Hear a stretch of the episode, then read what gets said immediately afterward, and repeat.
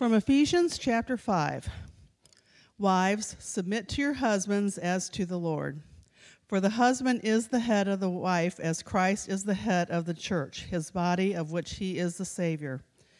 Now, as the church submits to Christ, so also wives should submit to their husbands in everything. Husbands, love your wives, just as Christ loved the church and gave himself up for her to make her holy, cleansing her by the washing with water through the word, and to present her to himself as a radiant church, without stain or wrinkle or any other blemish, but holy and blameless. In the same way, husbands ought to love their wives as their own bodies. He who loves his wife loves himself. After all, no one ever hated his own body, but he feeds and cares for it, just as Christ does the church for we are members of his body. For this reason, a man will leave his father and mother and be united to his wife, and the two will become one flesh. This is a profound mystery, but I am talking about Christ and the church. However, each one of you also must love his wife as he loves himself, and the wife must respect her husband. Children, obey your parents in the Lord, for this is right. Honor your father and your mother, which is the first commandment with a promise, that it may go well with you and that you may enjoy long life on the earth. Fathers, do not exasperate your children. Instead, bring them up in the training and instruction of the Lord.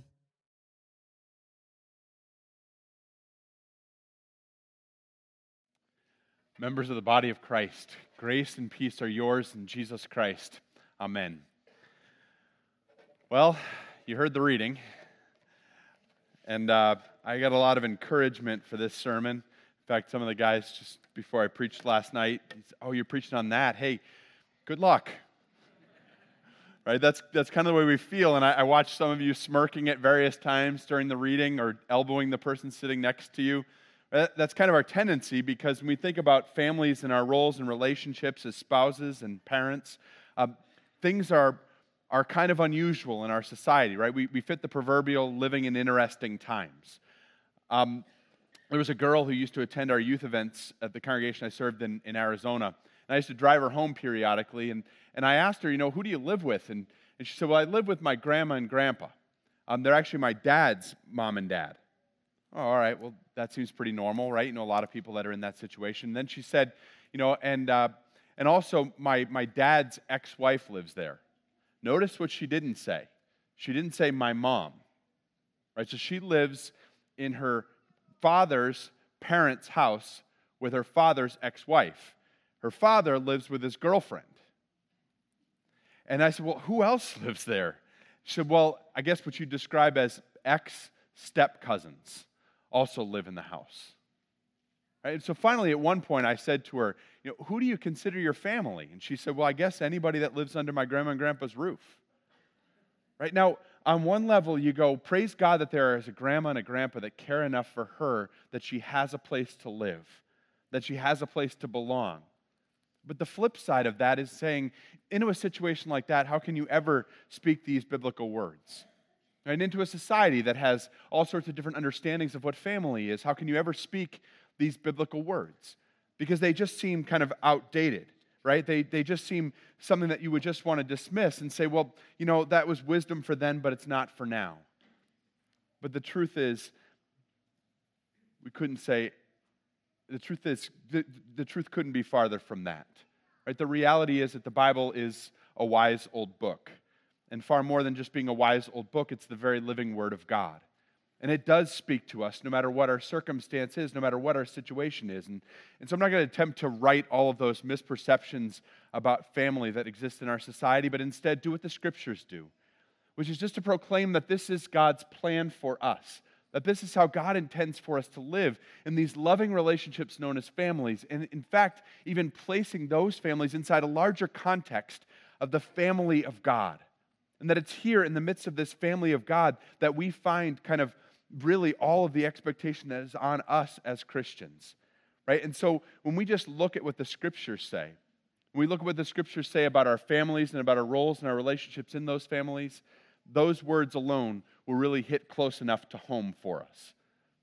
Do you get the home, the pun? Did you see how I did that with the pun? You guys are going to have to stick with me. This is, this is the comedic gold that I have for you today. The truth is that God calls us to live in these relationships because He loves us. And He calls us to be in these relationships one with another so that we might truly be encouraged and enriched and nourished in the love and forgiveness of Jesus. That's what He wants for us. And in that context, then He tells us how to live with one another. Now, before I dig too deeply into the text for today, I want to start with just a simple understanding. Remember that the Apostle Paul is writing this letter to the Ephesians from prison. Right? He's imprisoned while he writes these things, which should tell us something about the importance of what's written. Now, I don't know about you, but if I was writing a letter to a group of Christians from prison, I probably wouldn't include instructions for the Christian home. Right, which tells us two things. It tells us, first of all, that Paul is not writing on his own authority but instead these are the things that the Holy Spirit is inspiring him to write. That these are the things, therefore, that God intends for us to know, that they are of critical importance, that He does intend for us to live this way and to live this way always. That's what God plans for us. And so stick with these words. And I want to encourage you to allow yourself to be challenged by them, to think through those times when maybe your relationships haven't been so great and to ask whether they would be different if you're following this plan that God has set forward for you. Let's, let's get into the text. Verse 21. Verse 21, mistakenly, just omitted as you were reading it. I don't know if you did that on, on purpose, but, but verse 21 starts off this way Submit to one another out of reverence for Christ. Right? This is how these verses begin. Submit to one another out of reverence for Christ. This tells us within this framework that this is for everyone, right? Submit to one another out of reverence for Christ speaks to everyone who is within the body of Christ. And understand, this is for men and for women. The framework of how we're to live as families is first to submit to one another out of reverence for Christ. Submitting to one another out of reverence for Christ means that it's not natural. It's not something that we can just kind of fall into. Instead, it's a decision that we have to make. A decision that we have to make daily or even more than that. An understanding that we are to honor one another by yielding to each other. Or did you hear me? We're to honor one another by yielding to one another, by first looking to someone else's interests, first looking to the fact that God has placed others into our lives that we might be blessed by them and they might be blessed by us means not looking out for ourselves first, but in fact looking out to the needs of those around us. Submit to one another out of reverence for Christ. And we start to think about the universal nature of that. It, it, impacts the way that we view our marriages and the way that we view all marriages around us. Because I know there are some of you who say, Well, I'm not married, so maybe I should just take this Sunday off. Submit to one another out of reverence for Christ reminds us of, of things like Hebrews 13 4, where the scriptures say marriage is to be honored by all. And it means that we're even to honor those marriages that are not our own. That we're to look at other people and to attempt to be a blessing to them, to attempt to yield to them, help them to grow closer one to another. When we see someone struggling, to help to lift them up, rather than doing what so many do, which is to just drive a further wedge between them. But instead, as we honor this marriage, we submit to one another that this is God's plan for all of us. And it's that foundation on which the family is built. And then he gets into specific roles and responsibilities, right? And the, the next verse, verse 22, says, Wives, submit to your husbands. The truth is, the scripture actually says it this way it says, Submit to one another out of reverence for Christ. Wives, likewise to your own husbands as you do to the Lord. The word submit is not repeated. See why verse 21 is so important? Wives, likewise to your own husbands as to the Lord. In other words, that way that you're to be with everyone, start at home. Start with the one who is closest to you. tells us something about our sinful nature, doesn't it? It tells us that we're always hardest on the ones who are closest to us. Likewise to your husbands as to the Lord. That way that you are toward others, do it especially, especially to your husband. Why be like that for everyone else and not for him?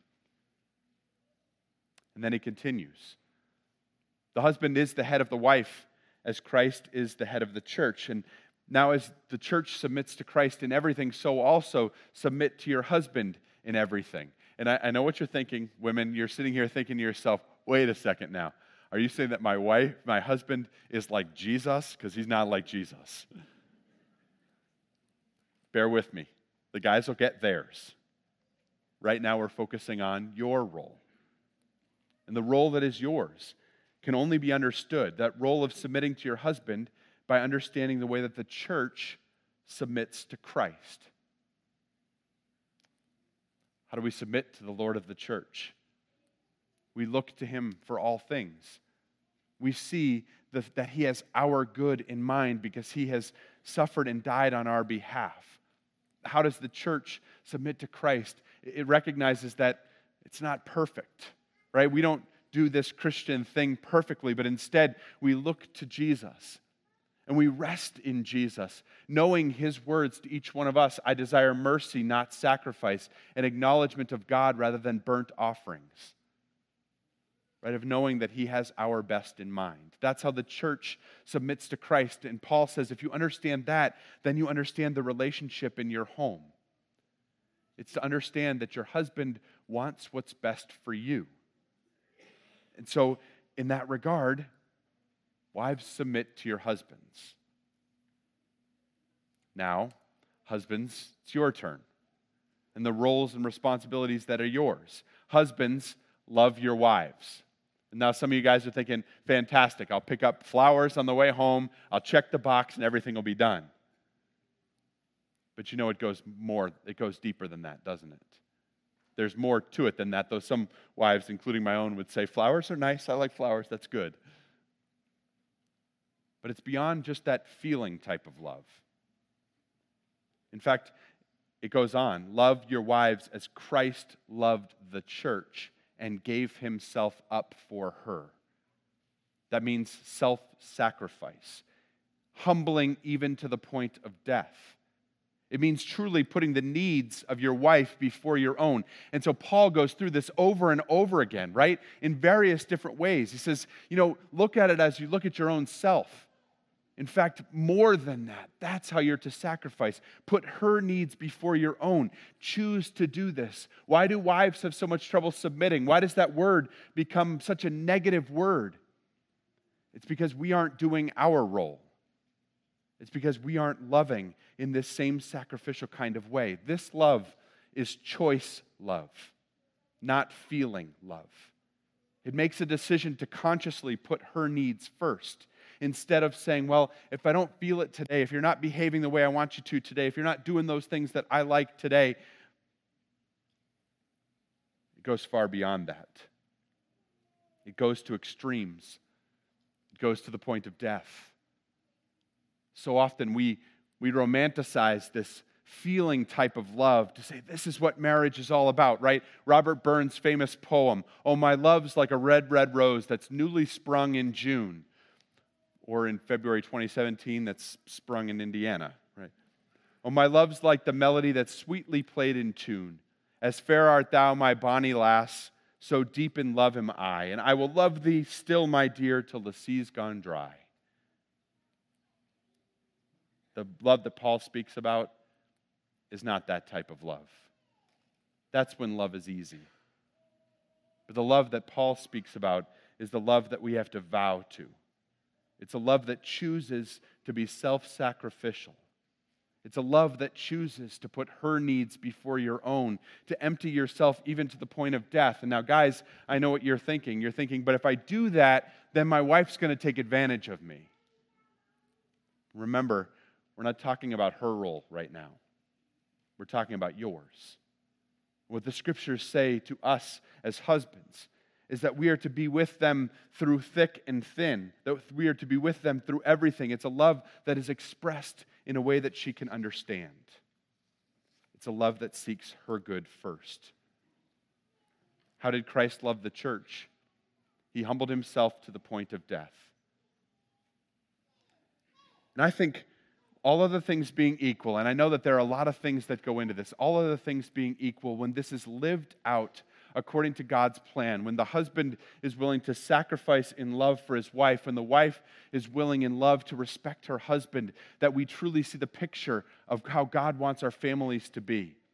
And that in this, God allows us to live in a way of mutual respect and love, where we grow into this family that He wants us to be, where our homes are truly sanctuaries, are places where God's love and forgiveness abide and abound, where we can be ones who are walking toward Jesus together.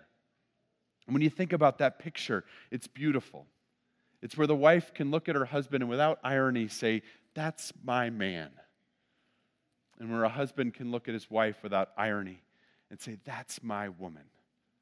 That's the one that God has placed in my life to love and to care for, to walk with in sickness and in health, for better, for worse, for richer, for poorer, until death parts us. And so that leads to kids. Come on, this is funny stuff. I meant in the text, but you know, it's, it's a good joke. I'm, Okay, it goes like this Obey your parents. Children, obey your parents. It's pretty straightforward, isn't it? But again, obey them in the Lord. That this is right to do and righteous in the sight of the Lord, to do what your parents tell you to do. But to complete the picture, it's because you know and believe that your parents want what's best for you. And so, our responsibility as parents is to see in any given moment the broader picture and to be willing to sacrifice a moment of happiness that you might learn what it means to be alive and to live in Jesus. To understand that at times it's hard to follow your parents, and yet we do it because what? Because there's a promise connected with it. Right? The Apostle Paul says it's the first command with a promise that it may go well with you and that you may live long on the earth. That's how God tends for this relationship to be. And parents, we have a responsibility here too.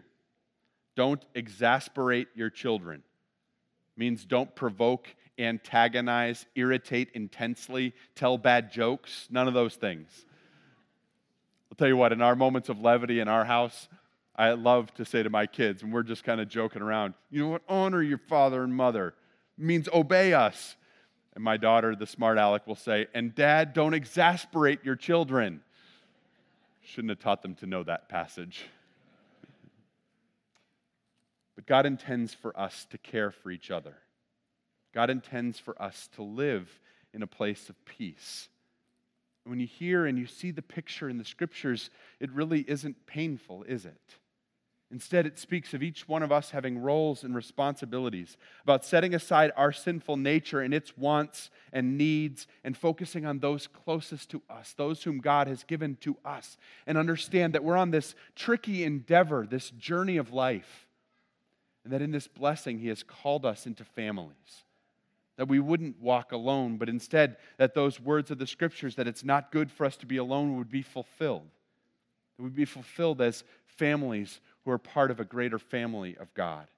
That our family would truly be marked this way from Ephesians chapter 3 that it kneels before the Father from whom every family derives its name.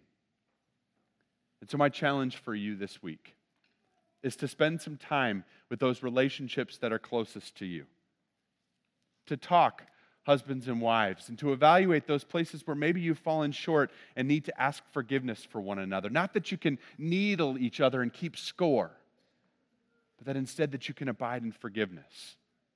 Parents, talk to your kids about what you expect from them and what you want from them. Let them know what a wonderful desire you have for them that they might live long on the earth. And children, let your parents know that you love them. Let your parents know that you walk with them and rejoice in them, the gift that they are to you. Spend some time growing with one another that we might truly live this out among us. As the point of these families is that together we walk toward Jesus. And so just permit me for a second. I know I've shared quite a bit about this, but I got to see this lived out in my own home. And I didn't realize how unusual it was until I got older. That there are four kids in my family and my parents love each other. And I got to see that lived out as a kid. It wasn't always perfect. Nobody lives in a perfect home. But it was a place of forgiveness. And I got to see that lived out even to the end. And this past summer, as my dad was dying, my mom was able to sit at his side, knowing that she was loved, and to say, I, I wish I could have another 50 years, but Bob, walk toward Jesus. Right? Go toward Jesus now. And that we as a family could gather around my mom and say to my dad, We'll keep caring for her. Don't worry. You've fulfilled your vows. And seeing that love lived out one for another kind of sanctified that moment of my dad's death. And yet, it's true. The, the love between my parents also made it a time to grieve and to say we do wish for many more, many more days that we won't get to have. But we know this blessing of seeing this lived out and of knowing that that then falls into the next generation and the next generation. And as God calls us to live in these families, we live forgiven. We live loved, submitting to one another out of reverence for Jesus. And so, brothers and sisters, may this be so in the name of Jesus. Amen.